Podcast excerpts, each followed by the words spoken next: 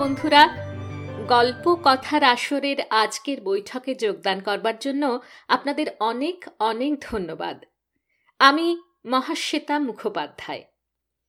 গল্প কথার আসরের তৃতীয় ঋতুর শুরুতেই আমরা আপনাদের আড্ডায় এবং আলোচনায় জানিয়েছিলাম যে আমরা পাঁচজন পাঠক পাঁচজন ভিন্ন ভিন্ন সাহিত্যিকের উপরে আলোকপাত করব। আর আমার নির্বাচন ছিল লীলা মজুমদার।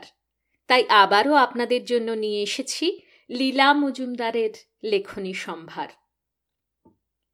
নারীবর্ষে মাঝে মাঝে রান্নাঘরের বাঁদি কথাটা কানে আসত। দেখেছি অবশ্যই ওই রকমের বাঁদি। তেমনি আবার আপিস ঘরের নফরও ঢের দেখেছি। বাঁদিও যেমন দেখেছি, রান্নাঘরের রানীও দেখেছি। বাবা, কি তাদের দাপট! সে যাকে সারা জীবন দেখে দেখে এটুকু বুঝেছি, মানব জীবনের কেন্দ্র হলো এক একটি পরিবার এবং পরিবারের কেন্দ্র হলো গিয়ে ওই রান্নাঘরটি। রান্নাঘরটি যে চালায়, সে পৃথিবীর কলকাঠিটিও ঘোরায়। কারণ যে যাই বলুক, শতকরা পঁচাত্তর জন লোক খেয়ে দিয়ে যেমন আনন্দ পায়, তেমন আর কিছুতে নয়। আর শতকরা একশো জন লোক না খেয়ে বাঁচে না।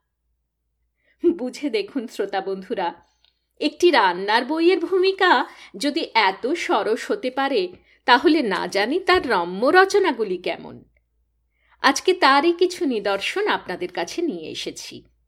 আমাদের জীবনের খুব স্বাভাবিক রোজকার ঘটনা, দৈনন্দিনতা, সেগুলিও তার রচনায় এমন অসাধারণ পর্যায়ে উন্নীত হয়েছে যে তাকে আর ডায়েরি বা রোজনামচা বলা চলে না। সেগুলি রম্য রচনায় উত্তীর্ণ হয়েছে। আর কি না ছিল সেই রচনার বিষয়? ভূত, ডাক্তার, মেয়ে চাকুরে খাওয়া দাওয়া পাড়াপড়শি, ছেলে মানুষ করা, ভালোবাসা ম্যাজিক দজ্জাল মেয়ে, কুকুর, সাপ, চোর, ধাপ্পাবাজ, নেশাখোর, কোন বিষয় তিনি বলেননি? কখনো শুনিয়েছেন শান্তিনিকেতনের স্মৃতি? কখনো তার উপজীব্য বোলপুরের ট্রেন? কিংবা কিছু স্মৃতিজীবিত মানুষ? কখনো আবার তার বিষয়ে লেখকদের খোশ গল্প তার নিজস্ব খোশগল্পের ভাণ্ডারটিও অবাক করা। প্রতিটি লেখার মধ্যেই দুর্দান্ত সব খোশ গল্পকে জুড়ে দিয়েছেন। রম্য রচনার ক্ষেত্রে এক চিরকালীন সংযোজন তার খেরোর খাতা। এই খেরোর খাতা থেকেই আজ পড়ব কয়েকটি রচনা। তাহলে শ্রোতা বন্ধুরা, শুরু করছি লীলা মজুমদারের খেরোর খাতা।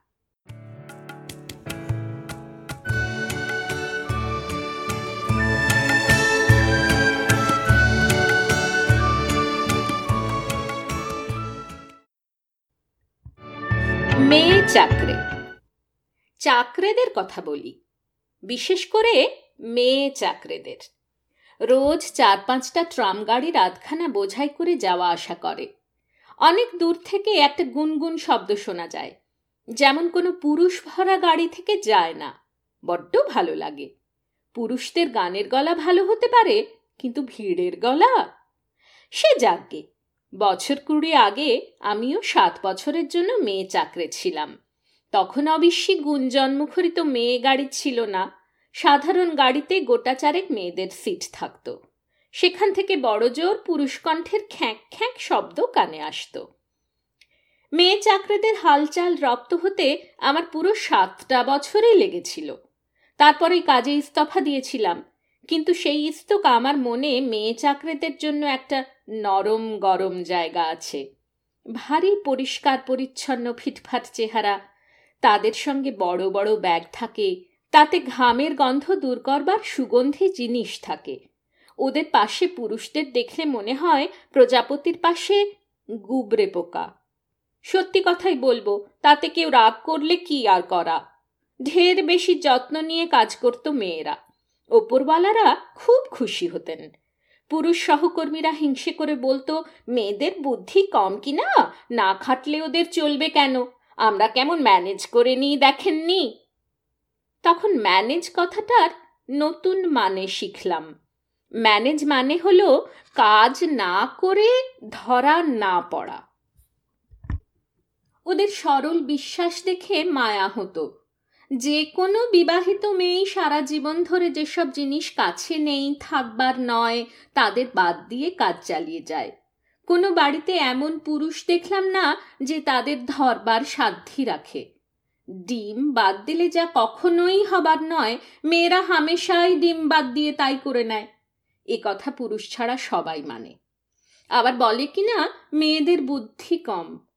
সত্যি কথা বলতে কি এই যে পুরুষানুক্রমে মেয়েদের বুদ্ধিহীনতার প্রবাদ চলে আসছে, এতে মেয়েদের কম সুবিধে হচ্ছে না।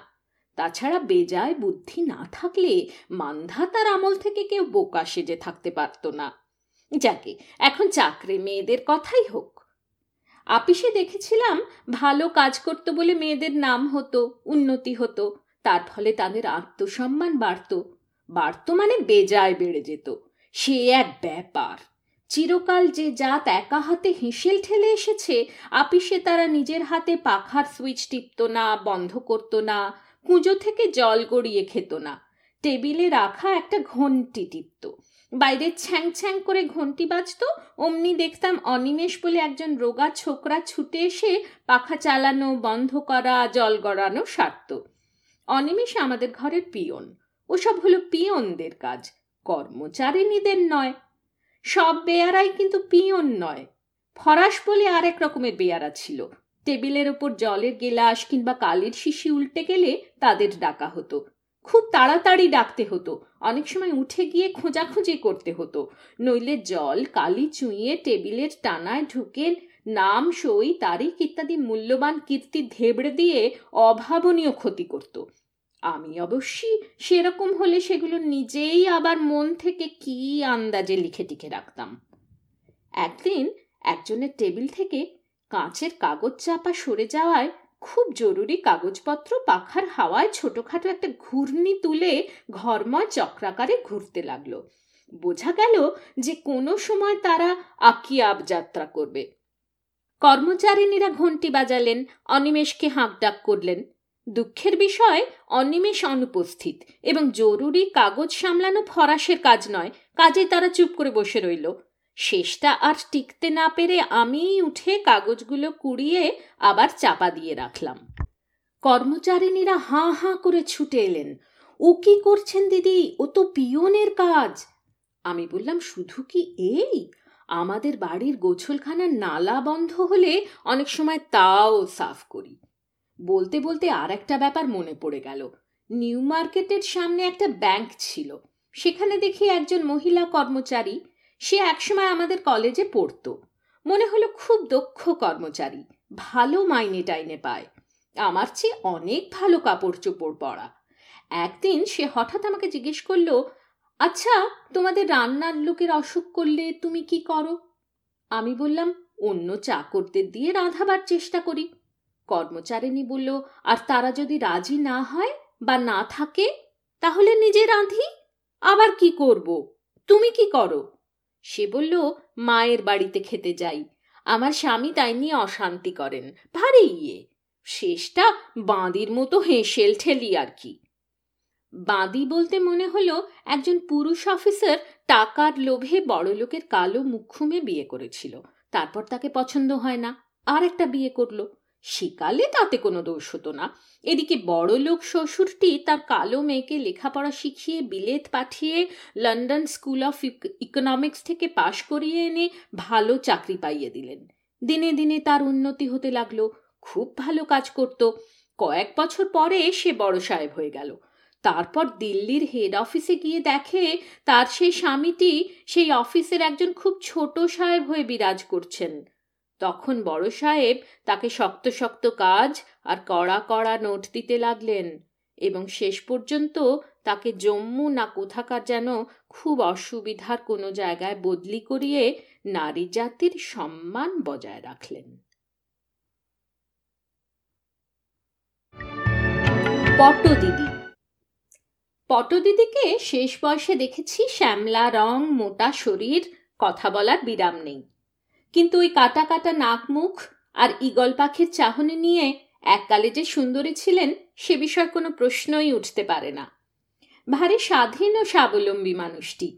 বিয়ের সময় বাপ যেসব টাকা কড়ি বাড়িঘর দিয়েছিলেন, সে সমস্তই কোনো কালে একে ওকে ইত্যাদিকে বিলিয়ে কিচ্ছু না দিয়েই জীবনের শেষ কটা বছর দিব্য কাটিয়ে দিলেন। নিজের আনাড়ি হাতে জোড়াতালি দেওয়া জামা আর সরু পাড়ের মিলের মোটা কাপড় পরনে পায়ে সবুজ ক্যাম্বিসের জুতো, ভাইপোর বাড়ির দরজা জানলায় সবুজ রং হবার সময় টিনে যেটুকু তলানি পড়েছিল, তাই দিয়ে সহস্তে রঞ্জিত। আমাকে বললেন কেন? সবুজ কি খারাপ রং?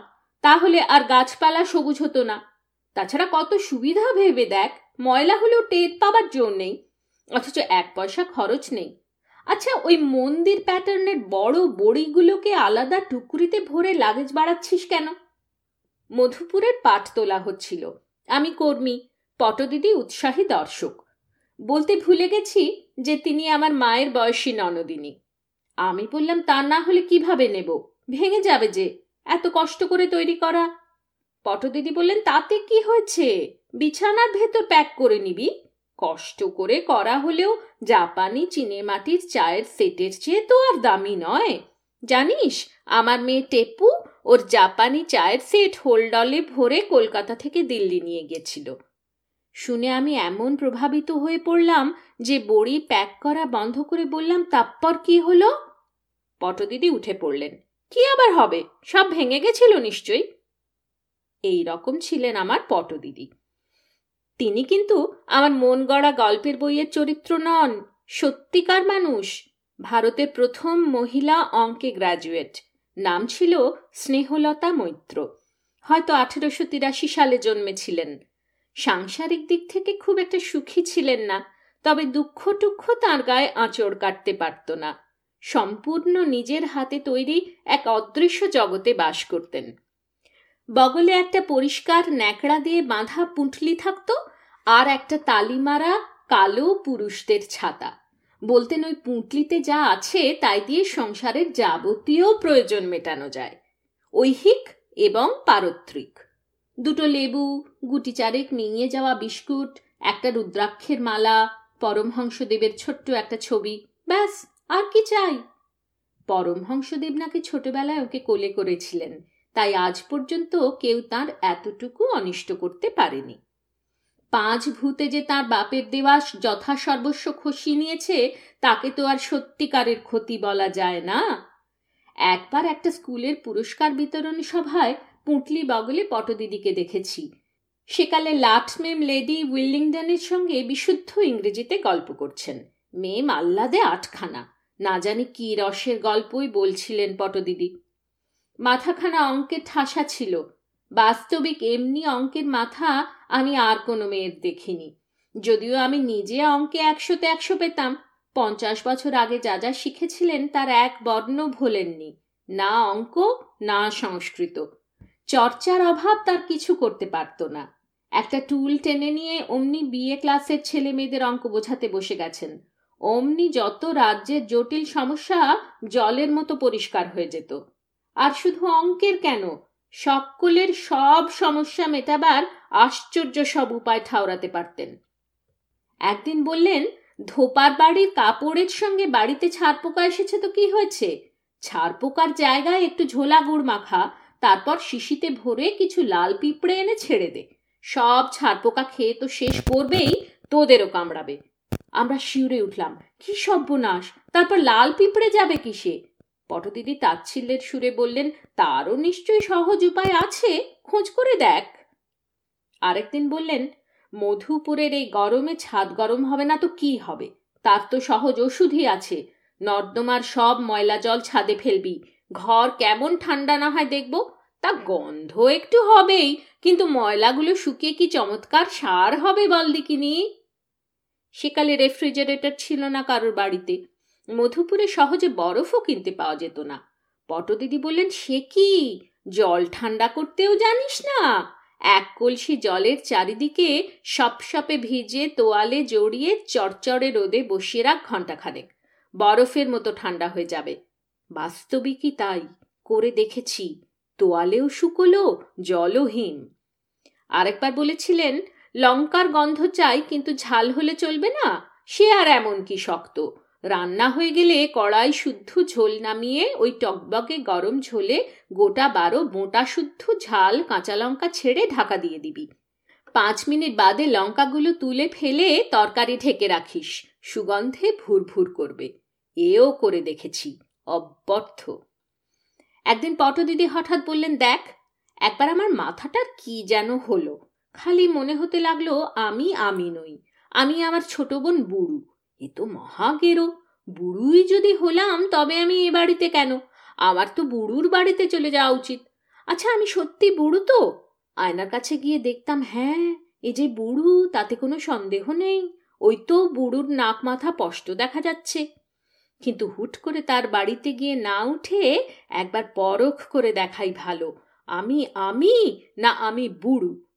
সঙ্গে সঙ্গে ট্রিগনোমেট্রির বইখানা নামিয়ে খুব খটোমটো দেখে একটা বুদ্ধির অঙ্ক কষে ফেললাম। তারপর যেই না পাতা উল্টে দেখলাম একেবারে ঠিক হয়েছে, কোথাও এতটুকু খুঁত নেই, তখন হাঁপ ছেড়ে বাঁচলাম। না ও অঙ্ক কষা বুড়ুর কম্ম নয়, তাহলে আমি নিশ্চয়ই আমি। এই রকম ছিলেন আমার পটদিদি উনিশশো ষাট সালে স্বর্গে গিয়ে কি করছেন কে জানে? ইউরোপিয়ান অনলি বহুকাল আগে অনেক ট্রেনে দুটো করে বিশেষ থার্ড ক্লাস গাড়ি থাকতো।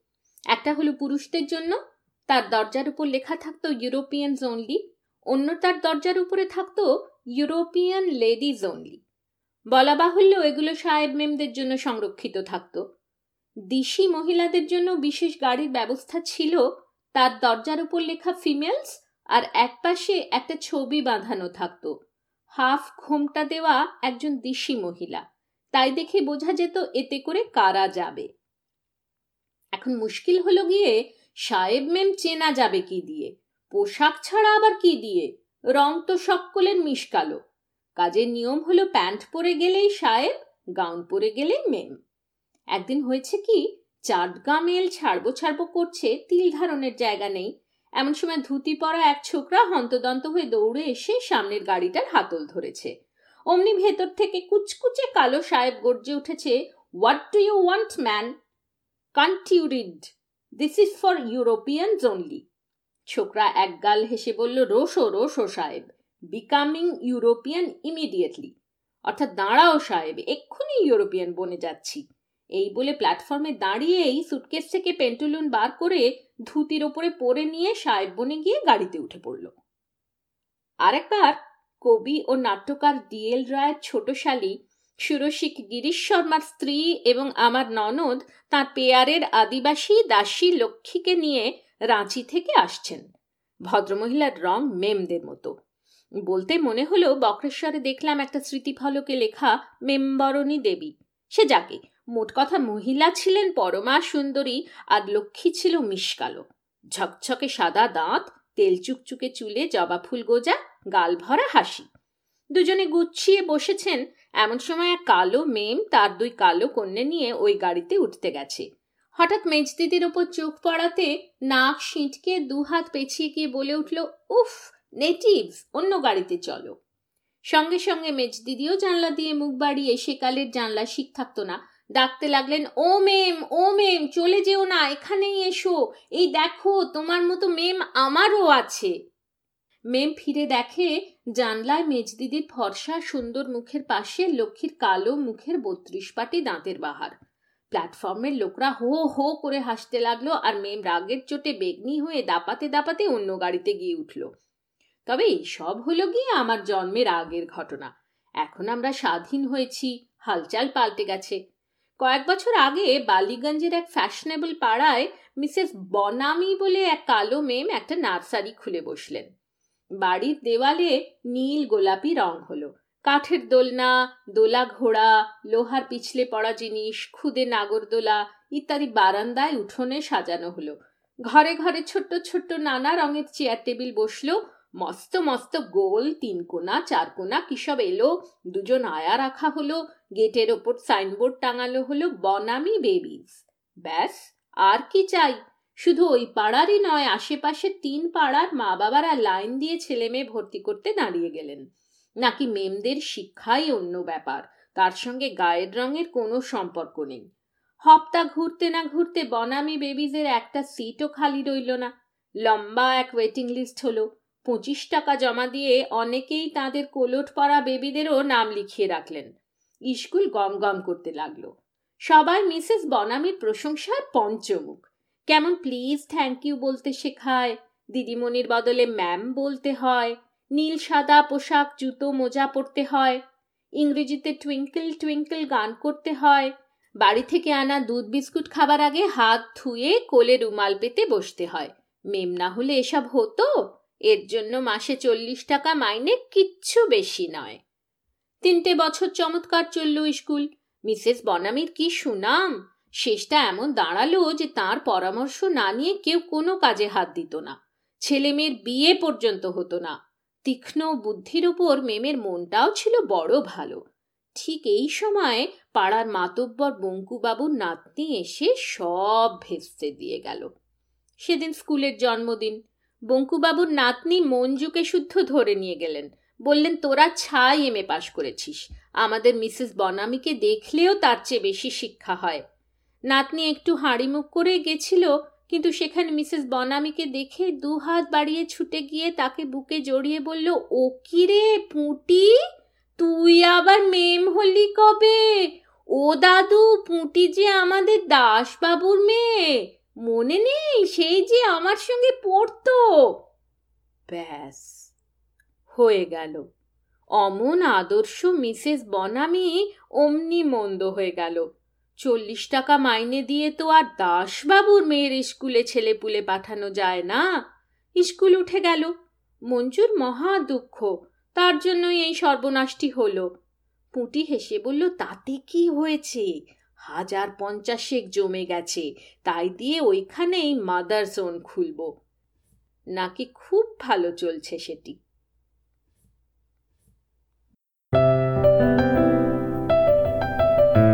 আপনাদের মতামত আমাদের জানাতে ভুলবেন না কিন্তু, শ্রোতা বন্ধুরা। আমাদের ওয়েবসাইট গল্প কথার আসর dot org G O L P O K O T H A R A S O R dot O R G